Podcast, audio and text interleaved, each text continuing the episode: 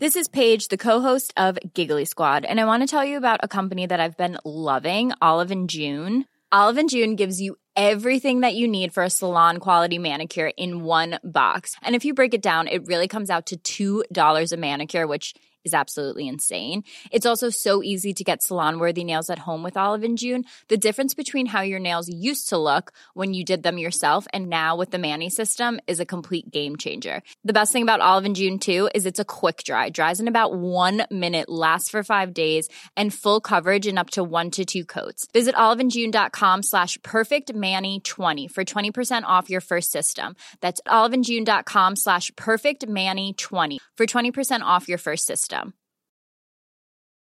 Millions of people have lost weight with personalized plans from Noom, like Evan, who can't stand salads and still lost 50 pounds. Salads, generally, for most people, are the easy button, right? For me, that wasn't an option. I never really was a salad guy. That's just not who I am. But Noom worked for me. Get your personalized plan today at Noom.com. Real Noom user compensated to provide their story. In four weeks, the typical Noom user can expect to lose one to two pounds per week. Individual results may vary. Podplay.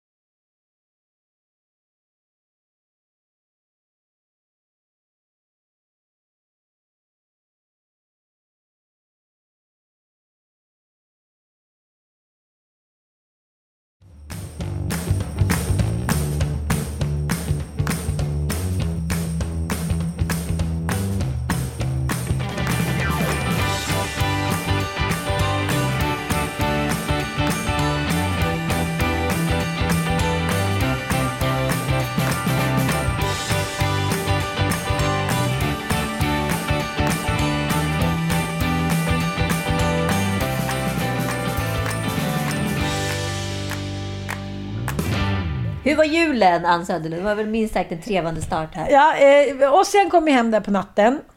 På julaftonsmorgonen. Julaft- ja. Som, som Jesusbarnet. Precis, Ja. och precis när jag åkte och hämtade honom vid halv tolv-tiden eh, på natten eller kvällen så började det snöa.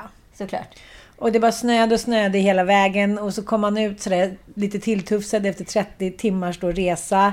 Surfer dude med långt hår och, Och knallbrun. jättebrun. Ja, och såg ut såhär, såhär men fan, vem har satt mig på planeten Mars? Och det var ju väldigt fint och vackert. Så alla mina pojkar var ju hemma på morgonen. Eh, men det blir ju inte så rofyllt när man ska liksom... Eh, Okej, nu är någon ledsen. Ett ögonblick. Sådär. Så det var ju mysigt. Men sen så eh, ska alla liksom paket slås in och eh, vi skulle ju iväg på dagen då till Mattias bror och hans fru. Så vi var över 20 personer. Och så blir det liksom li- lite trevande när det är när man inte riktigt känner hälften såklart, initialt. Man är artig på julen. Ja, väldigt artigt. Men sen eh, tar det sig alltid lite. Och man dricker lite bubbel och killarna stack iväg och spelade paddel och hit och dit. Men det hände en grej som var eh, så tydlig. Dante, han, jag frågar alltid honom, han är ju 15. Så vad önskar du julklapp? Vill ha, men han vill, inte, han vill ha en dator. Man bara, det ville du. Mm. Vad vill du ha för dator då? Nej, han ville ha någon som han kunde då Eh, han ville bli programmerare, någon som man kunde klippa och sådär. Ah, kanon, kolla om man var den billigaste. Ja, mm, men den kostade. Han en TV. Så man liksom var redan uppe i så här 50 lax innan. och eftersom jag ändå står, eh, alltså jag står för mina stora killars Ja, ja, julklappar. Sen swishar ju Mattias liksom. Och då tänker man att man kanske har en budget. Jag pratade med Sanna, hon hade kanske en budget på fem och så kanske jag hade en budget på två, alltså per person två och ett halvt. Mm. Men det, och så vill de ha Axel Arigato gympodojor hit och dit. Och då är ju en procent, sen är det över. Precis. Ja, så då hade jag ju köpt en mjukisbralla till honom någon data, liksom eh, cover och sen så, eh, så sa jag det till honom då, ah, men du kommer få en dator så nu får du liksom inget mer. Och då kom lilla pojken fram. Och alla Det var satt liksom, kvantitet istället för kvalitet. Ja, då var det inte viktigt med det. Det var antalet. Precis, och där satt alla då och slet upp sina grejer. Sen var han jag men inte vet jag, Ossian fick någon badrock eh, liksom från Rusta för 99 kronor. Alltså det var ju ingenting. Nej, nej. Men han satt, han satt med där och liksom, är det något till mig? Och, och då ser Ossian, han bara, ja men eh, här, de här gympadojorna är till dig. Han hade ju fått då ett par Axel Arigato gympadojor. Jaha. Eh, som han hade tagit upp. Men så såg han ju brorsan där och drog igen dem och sa, de här gympadojorna är till dig. Och då vände det. Okej, Ja. smart. Ja, men, men nu fick jag Ossian då. Då får du muta till honom ett par extra då. Nej, Jag sa att det kostade mig så Mam- mycket. så- mamma är alltid den stora förloraren på julen. Men jag tyckte det ändå var väldigt fint. Och jag fick panik för jag kände så här, nej men nu kommer jag gå ont i magen för det här. För att de fortfarande, fast de är 15, så är mygdalahjärnan att de blev, liksom, de fick inte vara med, han fick inte vara med i gruppen. Nej. Jag såg att det kopplades på. Och så nästa är till mig, nästa är till mig. Och så var det liksom, ja, men, de hade ju fått lite grejer här på morgonen också. Men sen när man är i någon annans hem som man inte känner, så här får alla massa paket. Det blir ju igen att man inte är en kärnfamilj liksom. Nej men så är det ju. Men å andra sidan kan jag ju tycka att det finns ju vissa fördelar. Nu var jag ju stenhård mot barnen den där julen. Det var så här, vet ni? I år blir det en, max två klappar var. Och de blir dyra. Men det blir inte många. Nu, Nej. nu är vi så pass stora så nu får vi acceptera det. Så då har jag köpt två julklappar var. Okej. För att grejen är, de här barnen de firar jul hos mig. De firar jul hos Kalle. De firar jul hos Sandra, bonusmamma, förä- föräldrar. Och de firar jul hos eh, liksom bonuspappas föräldrar. Så de får ju fyra julaftnar. Det här brukar ju vara liksom en... Från att gått från dåligt samvete för dem och tänkt så här, åh, de får för lite. Jag borde gjort mer. Så känner jag bara så här, de får för jävla mycket. Ja, det är nästan groteskt. Det är groteskt. De får fyra julaftnar med liksom utdelning varenda gång. Ja, jag fattar, jag fattar. Så jag jag var, var väldigt sparsmakad den här julen på gåvor måste jag säga. Men kvalitativa. Men, men jag tycker att det är ändå så roligt att se att det spelar liksom inte så stor roll. Jag, hade, jag gav ju liksom Frasse och Bobo, de fick ju, ja men, Frasse fick någon sparkcykel, de fick lite dyra grejer. Men så fick de ju också, ja men du vet, någon eh, förstoringsglas och några sådana grejer. Och det var ju lika glatt det. Ja, Så att det är absolut. bara den där, det är den där spelhjärnan som sätts på. Att man vill bara riva upp och ha, ha, ha. Och sen sitter man där helt utmattad och bara så här. Men jag vill också att de ska förstå så här pengars värde. Liksom. Det är mycket bättre att de faktiskt önskar sig saker som förstår att det här var en dyr present. Ja, nu blev det inget mer. Nej. För du fått 10 presenter för samma sak. Då får du en present. Det var ditt val, det var ditt beslut. Och du tog det. Ja. Istället för att önska dig liksom en femma och en fimp och en chokladboll. Liksom. Men, men var det här andra julen utan barnen? Det här var andra julen utan barnen. Förra julen som skulle blivit då succéjulen, då fick jag ju covid den det, julafton. just jag har ju försökt hustla här med Kalle att få muta till mig barnen även den här julen. Men det sa han eh, Och strängt nej till. Gud vilken ångest. Ska vi lyssna på ett litet klipp här? Som du hör så är jag ju uppenbart bitter eftersom jag själv då ja, kände en liten, en liten ilning utav någon form av huvudvärk. Eh, torsdagen innan, eh, innan dopparedagen så att säga. Och sen så fortsatte det här liksom. Och till sist var jag så här. Fan, alltså imorgon ska vi upp till liksom Gävle, vi ska upp till Tällberg. Den här huvudvärken ger sig inte och det började visas en liten, liten grad på febertermometern också. Eh, jag bara, "Nej, men jag får ju åka in och kolla mig. Det är ju inte mer med det. Nej, och nej. mycket riktigt så coviden var be- bekräftad. Ja, herregud bekräftad. alltså. Dagen innan dopparedagen. Det jag kan säga att det landade inte helt väl hos barnen. Nej, nej, vad sa du då? Gud vilken ångest. Särskilt när du skulle Ja, det ha så- i år. Fruktansvärt. För de har ju också sett fram så otroligt mycket mot att komma till Gävle och liksom Tällberg. Alltså det var ju som att det var ju som att det blev pyspunka på julen. Vad fan ska jag säga? Ja. Oj, oj, nu får jag sekundär ångest. Kom du ihåg då när du skulle åka hem, eller du skulle ringa till Joel som hade suttit i karantän i någon jävla lägenhet i Hellhole Gävle? och säga till barn och hit och dit. Och jag har en massa kompisar nu som har fått covid liksom, nå- några dagar innan eller liksom Ja. en dag innan. Och, en, och det är det är tungt att säga till barn så här, eh, farmor och farfar skulle komma eller kusiner från Spanien eller vad fan det nu handlar om. Men nu blir det vi fyra.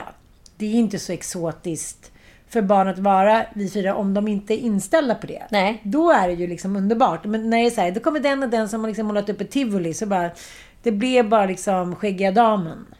Nej men alltså så mycket som grät förra året. Tom Allan låg liksom under sin säng och grät och jag fick liksom inte ut honom heller. Nej. Eh, I så här två timmar. Alltså det var helt hemskt. Jag var så här, snart kommer Joel. Han kommer snart. Tom Allan, ska du, ska du inte komma och äta lite? Wah! Och Joel pratade inte med dig på typ två dagar. Jo, han var faktiskt så här. Han blev ju... Vi hade ju liksom en diskussion innan för han tyckte att jag tog alldeles för lätt på det där med covid. Ja. Och jag tyckte att han var alldeles för nojig. Ja. Så att vi var ju liksom väldigt, vi stod ju väldigt långt ifrån varandra som vi ofta gör i livet. Det är ju liksom moral och etik. Ja. Eh, och sen så känner ju jag dagen innan julafton bara Fuck, det här är inget bra alltså. Det här är inget bra. Och går och gör covid-test och får reda på det då. Så jag är ju ändå, ändå ansvarsfull när jag Ja, är jag i det. Ja. Men liksom, då var det ju bara att blåsa av. Det fanns ju, gick ju inte att göra något annat liksom. Men herregud. Nej, då var du inte stark. Nej, jag var alltså. inte stark. Men det tycker jag har hänt på ett år. är Så här, jag har flera kompisar som fick, ja men då var jag ute och handlade någonting, fan, det var ju inte bra. Men fick jag åka, liksom, åka hem och här, men det är inte samma stigmatisering. Jag kommer ihåg att en tjejkompis berättade för mig att hon hade på någon tjejmiddag förra juldags där. Och att hon hade liksom fått reda på någon covid. Och det blev liksom typ som att hon var så här Paria. judehoran. Ja. Alltså så här, kasta stenar, raka hår nästan. Alltså det, var, det var läskigt ett tag där tycker jag. Ja, nej, men nu känns det som att vi har fått en liksom mer normal inställning till det. Men samtidigt kan jag tänka, tycka att så här, den här planen med att vi ska gå i ide nu då en gång per år och det ska liksom fucka upp precis allting. Det måste finnas en längre strategi framåt. Det här känns fortfarande lite som konstgjord andning. Ja, ja. Liksom, våg tre. Vi kan ju inte bara fortsätta låta liksom, viruset ta över våra liv. Nej, nej, för det kommer ju komma i nya varianter. Det i nya varianter i 30 år till. Jo, men det kommer ju inte sluta. Nej, det nej. kommer ju bara fortsätta, men vi måste ju ha ett förhållningssätt till det som har... Som det finns en plan. Det kanske ska vara så att så här, ja men då kanske vi kör 50% hemmajobb så behöver inte det bli en grej Nej, istället. liksom. Nu ska alla jobba hemma. Mm, ja. Måste Folkhälsomyndigheten gå ut och liksom varna nästa år eller är det bara liksom praxis att så här, från och med, från och med liksom 20 i- liksom november till 5 mars jobbar alla hemma? ja. Så, chip chop. Så blir det en klassfråga igen. Busschaufförer, taxichaufförer och McDonalds-bud. och- Ja, Ja, men vi kommer ju inte ifrån det. Liksom. Jag vet inte vad man ska göra. Liksom. En pandemi står tyvärr över både liksom, klass och ras, höll jag på säga. vi får köra kommunismen, kulturrevolutionen. Exakt. Vi har liksom slungats in i den här julandan på något sätt efter en krönika som vi läste i Ja, DN. Precis. Ska du ta och introducera den? Jag ska Fröken tänka, ja, det är ju... eh, Alltså jag läste den här och jag menar inte att så här, oh gud, jag har aldrig läst något liknande. Men, men det kändes ändå sensationellt tycker jag. Nej, men framförallt så var den ju så brutalt ärlig. Ja. Det var som att det var en man som inte räddades en känsla i hans kropp från att räddits alla känslor i hans kropp. Precis. Okej, men vi tar lite kort då. Eh, fram till för tio år sedan, när... Eh, jag tror att det är tio år sedan. Nej, det är nog inte riktigt tio år sedan. När Tom Malmqvist skrev en bok om att han var ensamstående pappa. Mm. Och det är så här, det, det låter inte så sensationellt, men det är ju det. Men om man sätter in en kvinna i situationen så, är det ju inte ett dugg liksom, exotiskt och sensationellt. Men att, att en man skriver en bok om att han är ensamstående och, och så liksom vidare. Den enda liksom ensamstående pappa vi stiftat bekantskap med tidigare i litteraturen har ju varit Alfons Åbergs pappa. Precis. Och där vet man ju inte heller riktigt vad som har hänt hans mamma. Nej, eh, och som sagt i arabländer så, eh, så är hon och handlar. Just det. Och kanske har dött. Det finns ju inte en chans att man har skilt sig. Han är jättepopulär där. Mm. Eh, och Pippi Långstrumps pappa är också ensamstående men kanske inte superansvarsfull. Nej. Nej. Men hur som helst, sen går det några år och sen så dör ju Toms sambo under förlossningen Just det. av leukemi som de inte vetat om. Så att då blir han ju ensamstående pappa som sitter där med en fru som nyligen har dött och eh, sitter med flaskmatar sin nyfödda dotter. Det är ju, nu känner jag honom privat eh, för att vi är uppväxta tillsammans för pappa och, pappa, hans pappa och min pappa är bästa kompisar. Men den smärtan som det är att läsa liksom hela den boken, hur han beskriver det här. och så- Fadersmjölken. Precis, och då känner jag så här. Men det här är ju det som kvinnor eh, gör världen över dygnet runt varenda dag.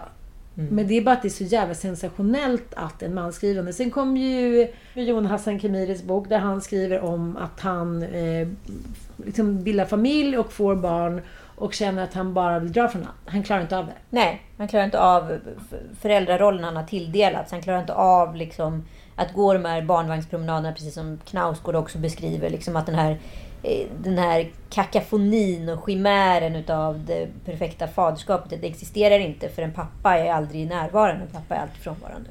Precis. Men då skriver författaren då i DN, eh, Gunnar Ardelius, han har skrivit mycket om liksom, frånvarande fäder. Vad det gör med, med oss att liksom... Att dels att man har män, eh, liksom pappor som är hemma men ändå är frånvarande.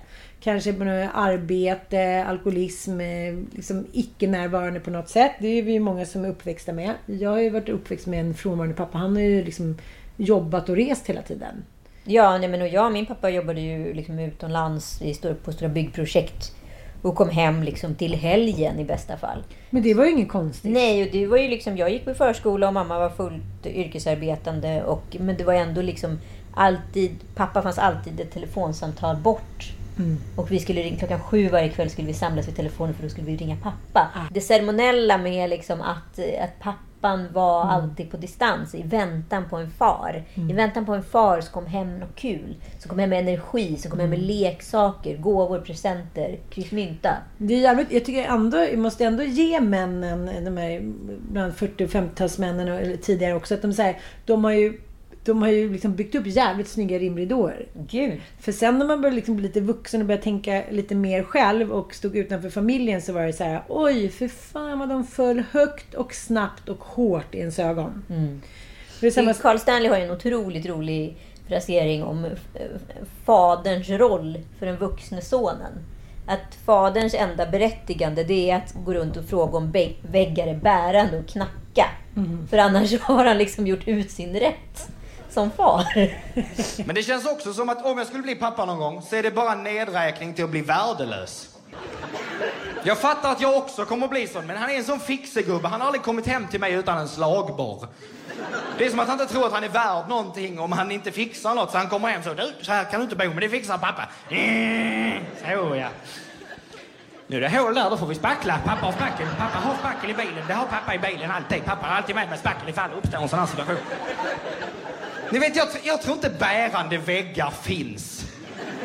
Det är något pappa har hittat på för att ha något att prata om när de kommer hem till en så att de kan stå så. Den kan du riva ner om du vill. Ja, tack så mycket pappa. Jag vill gärna ha kvar väggen till toaletten men det var bra du sa det. det bara... Det finns, han, har, han har liksom upphört i existens. Det finns ingen nytta för honom längre. Han bidrar inte med någonting för en vuxen son. nej, det är ju så. Ja. Eh, men eh, hur som helst så skriver han då, han berättar om att han och hans fru eh, har två barn. De har skaffat en tredje bebis. De eh, ska göra det som vi alla har testat. Romantikprojektet med bebis. Just det. Så de flyttar till Frankrike och han ska skriva en bok men... Eh, Båda ska skriva varsin bok.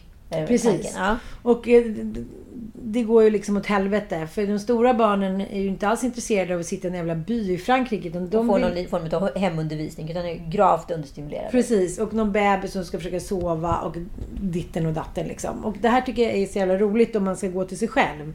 Hur många gånger som helst, men gud vi gör det bara så vi sticker till Thailand, vi tar med ungarna, de är så här, När man frågar dem så vill de bara vara hemma. Ja, men hur många gånger drivs man inte som vuxen utav drömmen om det andra? Det, och jag tror liksom det som är intressant i den här texten, som Gunnar har skrivit jämfört med liksom min egen upplevelse som hela tiden är mitt i mellanlandet, där jag hela tiden längtar efter att vara den där fadern på flykt på något sätt. Och Frivillig flykt från hemmet. Samtidigt jag hela tiden känner att jag är rotad som kvinna och mor. Så måste jag då legitimera min, mina drömmar med att ta med barnen. Precis. För, för så är jag ju också. Ja. Jag har ju bara liksom lämnat barnen liksom längre period, om man säger då tio dagar är mitt längsta. Det är ju för att casha in på ett jobb. Det är inte så här, jag vill göra mitt livs äventyrsresa. Om man ser män generellt då som liksom fram till egentligen för bara några år sedan har det varit så legitimt att säga man åker iväg, man är borta länge, man kanske, ja men ta till exempel Queen Elizabeth och Prins Philip. De var ju så här iväg på liksom, Eriksgata i Australien i typ tre månader. Det var ingen som ifrågasatt att överklassen har lämnat bort sina barn. Nej, nej, nej. Men, men, men eh, arbetarklassen så har det liksom inte funnits de möjligheterna. Så de har fått hänga i kjolar och sitta på ryggen. Och så är det fortfarande i stora delar av världen. Absolut. Idag skulle ju liksom vem som helst, även män tycker jag, faktiskt få en anknytningssmocka. Om man skulle dra iväg. Nej, inte nej, vissa grejer. Äventyr, sport och sånt där. Att en hockeyspelare är iväg och spelar VM och inte hemma när, när kvinnan föder. Så att det förlåter vi för vi behöver ju våra hjältar. Kommer ni ihåg, nej, kommer ni ihåg Granqvist? Ja, granen. Ja, han var och räddade svenska flaggan i, i Baltikum, vill jag på säga. Men det, det, det är det här som jag tycker är så jävla eh, sensationellt med den här texten. Att han då, mitt under brinnande krig och dålig ekonomi och allting, kommer hem från eh, då kommer hem från Frankrike och han tycker ändå att han är värd en svindyr eh, skidlängdsutrustning. Mm. Och en av mina bästa. Skidlängdsutrustning, alltså längdskidutrustning ifall någon undrar. I hans eh, rutinerade värld som annat. Och det här kommer jag ihåg då, en av mina bästa kompisar eh, med sin exman då, eh, han hade inte jobbat på flera år och så skulle de skriva sina önskelistor och då önskade han sig eh, en telemarkutrustning för 25 000. Hon var så här, hon fick liksom inte ihop det i huvudet. Hon var så här, jag dubbeljobbar, du pluggar. Hmm. Mamma har erbjudit sig att hon ska köpa liksom någon köksgrej till oss som vi verkligen behöver. Men du sitter på julafton är uppriktigt missnöjd med att du inte har fått den här telemarksutrustningen för att det tyckte du att du var värd. För här Det- någonstans händer det någonting i män. Ja. Här glömmer de bort att de inte att de inte är gifta med sina mammor. Precis. Så de tycker liksom att frugan då ska förstå och vilken uppoffring mannen gör som faktiskt är, bidrar och står ut i hemmet. Så Precis. att de förtjänar då Ja. en omvördnad precis som en mor ger till sitt barn. Och det har han eh, missat i den här artikeln.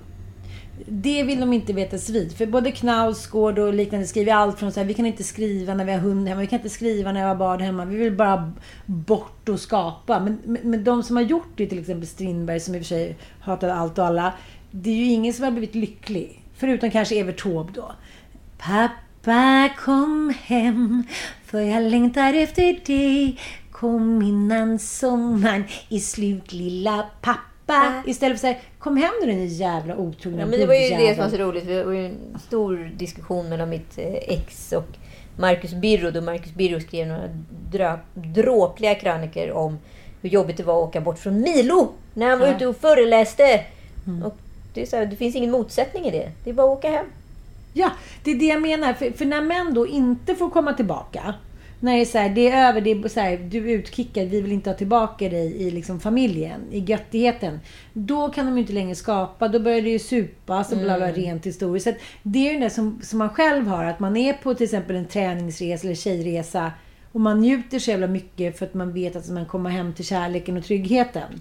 Men det som händer är då att när han kommer hem då så sörjer han sin pappa som han har sett minsann i Vasaloppet med snor och slitandes i målgången. Han såg aldrig mer. Han var så uppe i den här passionen och nu drömmer han om att göra det här själv. Hans fru är så här, du kan liksom vara med liksom på varenda jävla Vasalopp resten av ditt liv. Men nu är jag liksom utbränd och vi har tre små barn och så här. Skulle du kunna skjuta upp det till nästa år?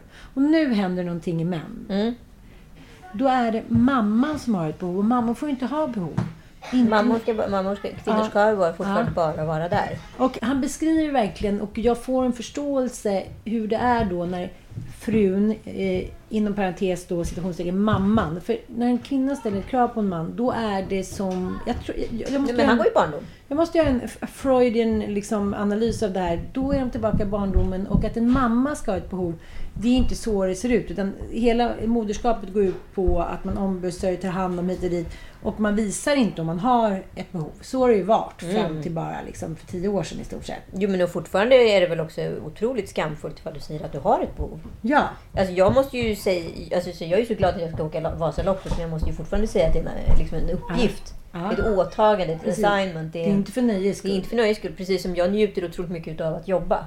Och jobba Ja. för mig är den största kamouflering jag kan ha. Mm. Utav vad jag faktiskt älskar och njuter allra mest av att göra. Mm. För allra mest ska jag njuta och verka tillsammans med mina barn. Precis. För det finns som att jag har ju upphört som väsen från att jag blev mor. Ja. Jag är ju bara... Och så är det fortfarande för mina killar som är så här 17-19 att så här, de, de märker att det kommer in pengar, att de får saker och att det står mat på bordet. Men det sker som genom ett trolleri. Ja, För jag, precis. jag kan inte jobba för det, hur skulle det se till? Då, då har jag ett behov av att göra något annat än att ombesörja dem. Men, men ja, om vi går tillbaka till den här artikeln så eh, skriver då författaren Gunnar Ardelius om eh, hur otänkbart eh, alltså, hur otänkbart det är för honom att ställa in det här Vasaloppet trots att hans fru verkligen säger så här Jag håller på att bli utbränd, jag är så trött, kan vi skjuta upp det? Jag behöver verkligen dig här. Bara att säga en sån grej är inte helt enkelt alltid tycker jag. Nej. Sen kan jag tycka att nästa generation kvinnor som de som är så här 90-talister och 80-talister som jag umgås med. De, de ifrågasätter inte. De är så här, nu ska jag åka iväg för att jag känner så. För att jag behöver det, för att jag mår så. Jag är mycket mer behovsstyrt. Precis, precis. Och så berättade om, om sin egen pappa då att han, eh, när hans föräldrar skilde sig så träffade han knappt honom på flera år. Men, men det här är sånt som liksom, ja, det var så det var. Precis, att det här blir liksom, det här blir mer och mer en, en, eh, en slitning mellan dem. Eh, Alltså han- Vasaloppet håller på att förstöra deras relation. Mm, ja, han liksom vägrade att sluta åka och hon vägrade acceptera att han åkte. Okej, citat. Tills jag under ett nattligt bråk som om jag vore en karaktär i en film av Ruben Östlund grät och vrålade på golvet och i ett förtvivlat försök att kapitulera inför mitt flyktbeteende lovade att ställa in Vasaloppet. Nu hade hon fått mig dit hon ville. Det kändes overkligt, som att jag skulle dö. Livet var meningslöst. Jag tycker så synd om mig själv. Det var svårt att känna empati för henne. Och hon var utmattad. Att hon var så utmattad att hon verkligen behövde mig. Ja, han, han, eh, han vägrade ju då... Eh, han slutar ju med att han förhandlar till sig Vasaloppet ändå. precis. Och eh, det här är också så, eh, så otroligt starkt tycker jag. För jag har själv varit med om det här. Att man har bönat och bett och tror att man kommer till konsensus och sen eh, sviker ändå partnern Mm. det löftet. Jag åkte Vasaloppet till sist, tog tillbaka mitt löfte om att låta bli. Min fru stod apatisk i dörren och åkte iväg med bilen upp till Sälen. Hon såg på mig som om jag var död. Ja.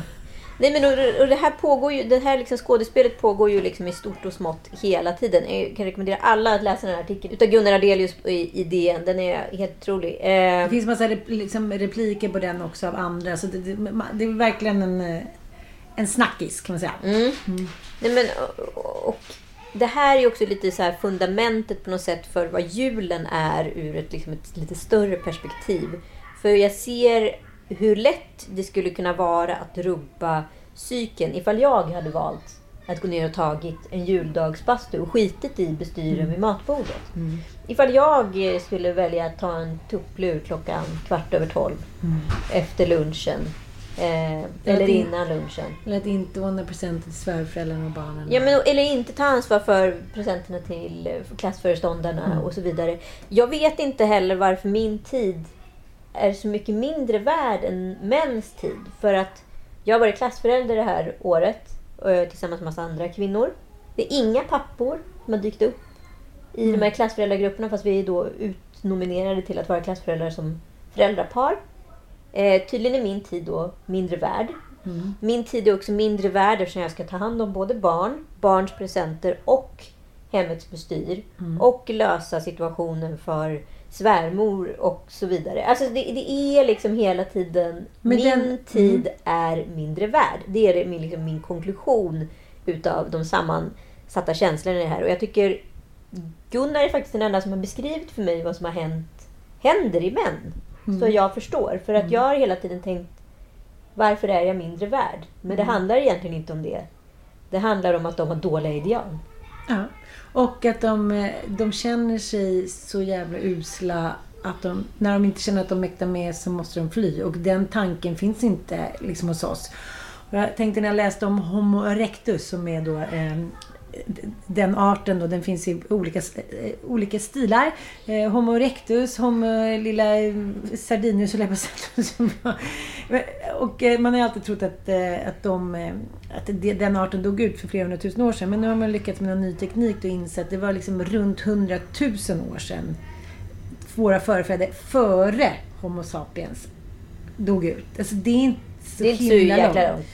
Så pratar man om det här att inte så mycket har hänt med hjärnan och så tänker man hur mycket som har hänt och amygdala, hur det påverkar då kvinna och man. Och helt plötsligt så, så ska allting förändras på liksom 20 år ungefär. Att man säger man ska förstå och känna och inse. Och då undrar jag, så vad fan, Homo erectus liksom, som fortfarande är typ det som styr oss. Vi har lite större hjärna för att vi, vi käkar liksom, lite mer kött.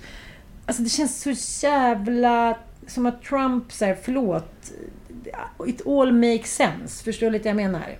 Jo, men det är ju nedärvd DNA och sen försöker vi koda in den här DNAn i känslor för att rättfärdiga den. Mm. Men egentligen är det bara en, en primal känsla att springa ut på fältet.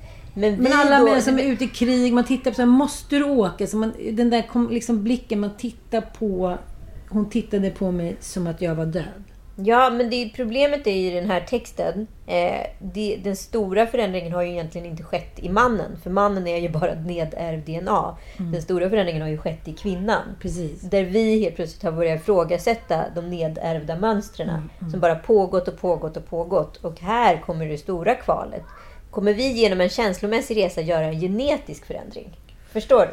Kommer vi omprogrammeras? Mm. Kommer vi smart? Eller är vi bara en tänkande varelse i västvärlden? Och sen kommer liksom väldigt mycket vatten rinna under, under broarna och så kommer allting vara precis som det varit. Jag vet inte, jag bara, det, det bara sitter kvar i mig att han tittade på, hon tittade på honom som att han var död. Och sen kom han tillbaka då eh, med sin triumferande känsla då att han hade åkt Vasaloppet och så kände han sig bara som en jävla misslyckad idiot. Liksom. Så allt det här då som, som många män och kvinnor kanske strävar efter, är det då en primitiv tvångskänsla att här, fly från ansvar, inte känna sig tillräcklig och att förr i tiden så var det okej. Okay. Men nu är det inte det längre. Ja men det är väl exakt dit vi kommit. Ja. Och helt plötsligt så blir det så jäkla tydligt sammansatt runt julen. Och alla julens åtaganden där tid helt plötsligt blir valutan för spontanitet. Mm. Det spontana är inte kvinnan till vid jul. Nej.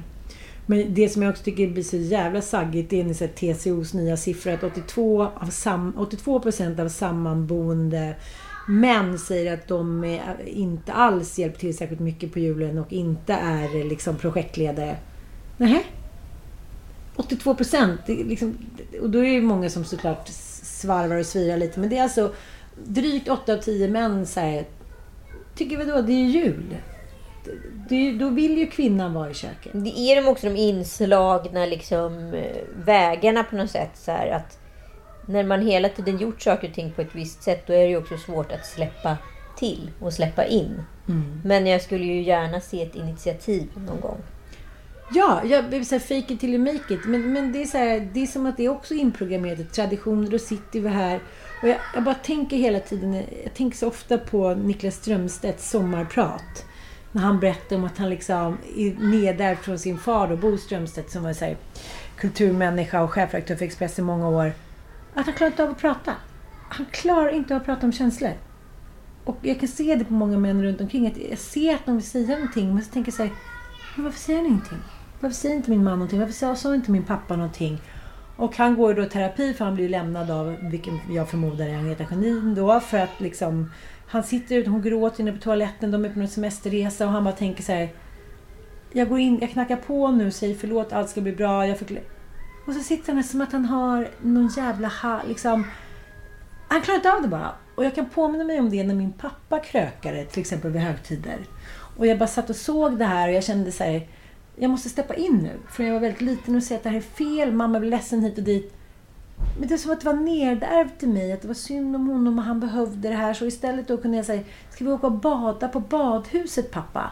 Så tänkte på det efteråt, att det är liksom, man är så inne och medberoende i mäns känslor. Att det är synd om dem om de inte får vara pojkar hela livet. Det räcker ju att titta på TV. Ser du en man som bryter ut i gråt mm. i en eh, låt säga, så ska det låta eller någon skrapa trist eller liksom no en situation som frambringar känslor så gråter du själv som kvinna mm. när en man börjar gråta. Under tiden nästan ingen i rummet börjar gråta ifall det är en kvinna som börjar, Nej, börjar det, gråta. det är nästan, då blir man nästan lite föraktfull, mm. men mycket att gråta över typ. Mm. Oj, oj, nu tar vi från tårna. Ja, men jag tänkte som du skrev på din story, att, så här, att du hade gett Joel en present så blev han så glad att han grät rätt ut. Vi var alla i chocktillstånd tror jag, runt bordet. Ja. Jag har aldrig sett, jag har aldrig sett honom hulkgråta på motsvarande sätt. Han blev så chockad. Först blev han arg såklart. Ja. Och, satt där. Och, sen, och sen började han hulkgråta. Och vi alla blev så tagna runt bordet så vi alla började instinktivt gråta. För det var som att så här, Boys don't cry.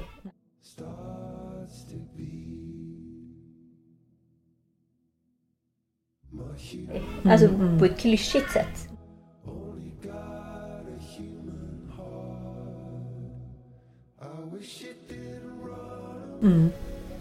Men, men han är ju dels en generation yngre. Mm. Dels var han i en trygg miljö. Men varför är, varför är det så konstigt för? Alltså jag, jag tror aldrig jag sett Mattias gråta. Och jag kommer ihåg när mitt ex grät så gick han in på toaletten och låste. Och hulkade. Jag hörde ju honom liksom skrikgråta där inne när vi skulle separera och sådär. Men han gjorde det som en skamsen grej. Gömd och undanskymd liksom. Ja, nej men jag har ju bara sett Joel gråta en gång tidigare så att så här, det var ju ändå en stor känslodrabbning. Men varför är känslor så... Du, du vet inte hur du ska hantera för det är inte legio. Nej! Det är inte exakt. så det ska vara. Och jag tänker i och med den här litteraturen då att män skriver om såna här tjänster så, så, så man kan förstå. Jag bara tänker så här, det, det känns ju som någon liksom, lite Freud så här, drift att man säger man vill döda sin pappa, bli ihop med sin mappa, mamma hit och dit. Jag, jag fattar att det är så här, en galen mans förklaringar men att det ligger någonting i det där att man så här, man utsätter för saker som man vet är helt galna men man kan ändå inte låta bli. Och det kan man själv känna igen. Så här. Om, du, om, om du är på en fest och så här, om, om jag stannar nu det kommer bli bråk hemma. Eller om jag, om jag liksom eh, flörtar lite med den där, då vet det kanske kommer leda till någonting. Man vet ju själv när man doppar fingret i syltskålen. Och man vet när man doppar liksom en, och två, tre fingrar. Då vet man att man gått över en gräns. Och det vet ju eh, de här männen också att det är så här. Nej, men det är inte okej det du gör. Om någon har ett behov av dig, varför kan du inte... Men det, det som ändå är den kittlande grejen, för jag har ett sånt jäkla scenario med mitt eh, ex-ex. Där, han, där jag ber honom aktivt att inte göra någonting. Och han förvägrar mig. Och han åker iväg med svansen mellan benen och gör det ändå. Men ändå kommer hem med triumfen. Okej. Den styrkan att så här, komma hem med triumfen. Vad får en att resonera sig fram till att så här, nu ska jag åka hem med huvudet högt. Fast jag vet att det är ingen som kommer stå där att applådera när jag kommer hem. Det är snyggt. Och hur, hur, hur klarar man det då? Är man, måste man vara halv... Nej, men då blir man ju missundsam. Då kommer, ju, Ja. då kommer ju liksom anklagelsekanalen direkt. Men det det är ingen som stod där och triumferade Vad och gjorde han applåderade. Ja, men han skulle iväg på en resa som jag var så här. Det är riktigt dålig timing, liksom, rent ekonomiskt. Det, det funkar inte rent praktiskt och är verkligen det här vi ska lägga liksom, tid och pengar på. Ehm, men ja då. Och så vidare. Och eh, han valde att göra det här och kommer hem med liksom guld och myrra och tänker att åh, det ska så här, Det kommer hjälpa henne. det kommer hjälpa henne. Och jag blev inte glad överhuvudtaget för jag var sur från början. Och då är jag en missunnsam, otacksam jävel. Mm. Och där kände jag direkt skuld. Mm. Precis som jag förutsätter att hans fru gjorde då efter Vasaloppet. Att hon tyckte att så här, han var inte värd det. Mm. Och han blev också sårad. Men han fann ingenting på andra sidan. Han längtade bara hem. Mm. Och jag, jag, jag tror att det är det som också blir eh, liksom ensamheten för män. Att de, de trodde att de skulle finna någonting där. Kanske att gräset var grönare på andra sidan. Att de, ja, vad det nu handlar om. Och sen så var det ingenting. Och jag kommer ihåg när det kommer vara Martin Stenmark. Ja. Ja. Eh, han har ju berättat om det. Han har också berättat om det. Att han fick någon 40-årskris och skulle cykla. Var skulle han cykla, Cykla till, till Himalaya? Himalaya. ja.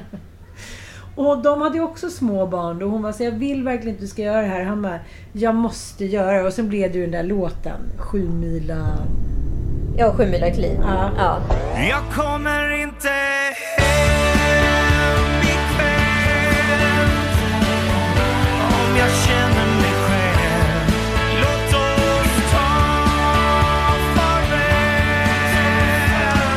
är väl det hans sätt då att komma tillbaka i triumf. Liksom, problemet är då att förstå att, att, att cykla och lämna någon eh, för liksom göra någonting som man själv tycker ska liksom höja ens egen status eller värde eller manlighet. Det funkade ju förut när man gav, gav sig ut i krig för att man var tvungen att komma hem kanske med triumf och myrra.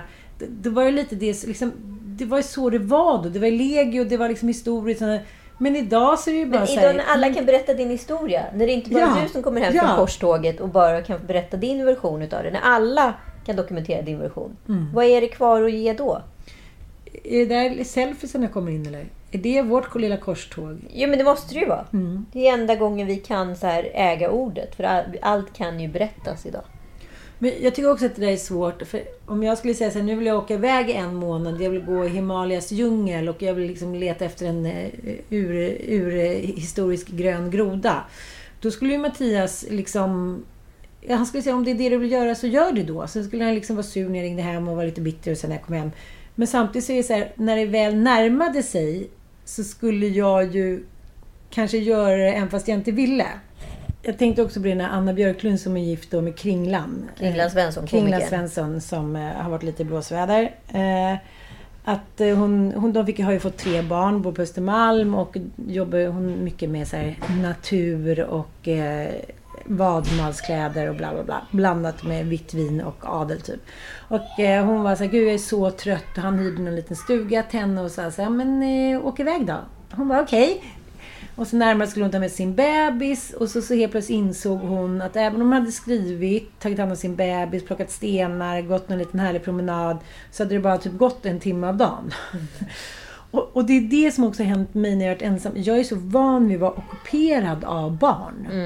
Så att när jag är själv då, den här drömmen om att sitta i tystnaden och skriva så här, då blir det precis tvärtom. Att jag blir handlingsförlamad. Ja, Och det är lite det som händer med han i Frankrike. Precis, så det är ingen skillnad. Nej. Girls can make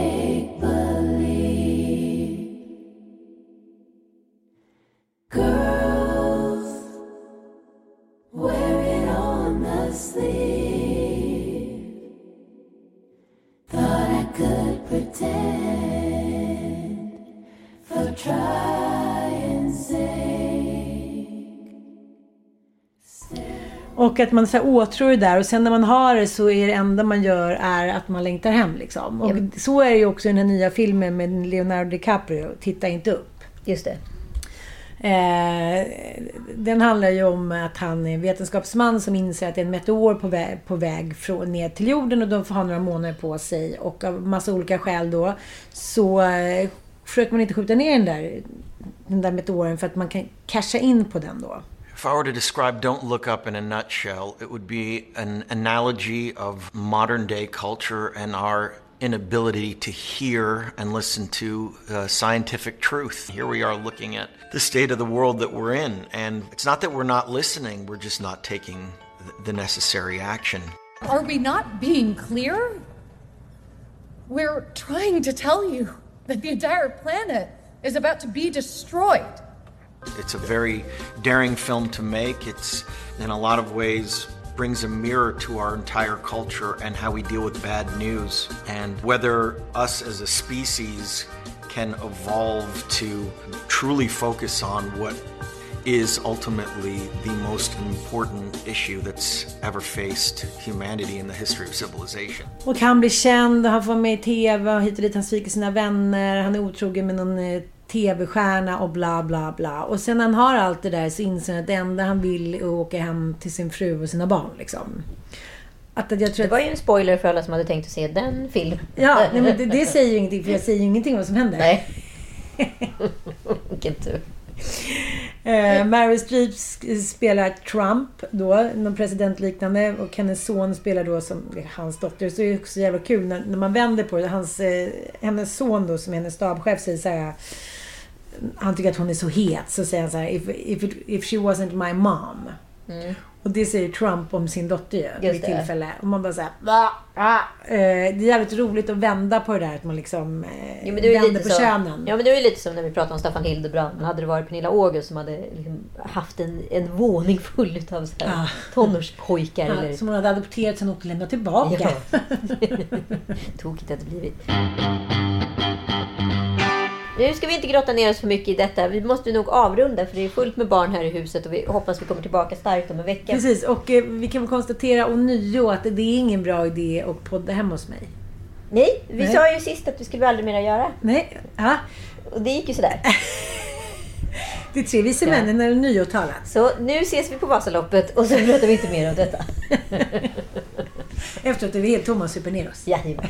Och sjunger lite låtar vid tog. Tack för att ni har lyssnat. Vi hörs om en vecka och gott nytt Ja! år! Och förlåt.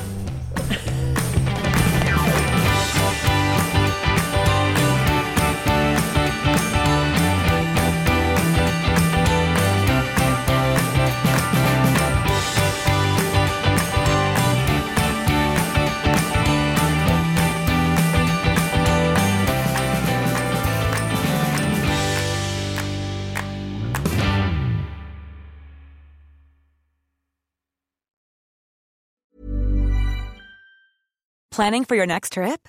Elevate your travel style with Quince. Quince has all the jet setting essentials you'll want for your next getaway, like European linen, premium luggage options, buttery soft Italian leather bags, and so much more. And is all priced at 50 to 80% less than similar brands.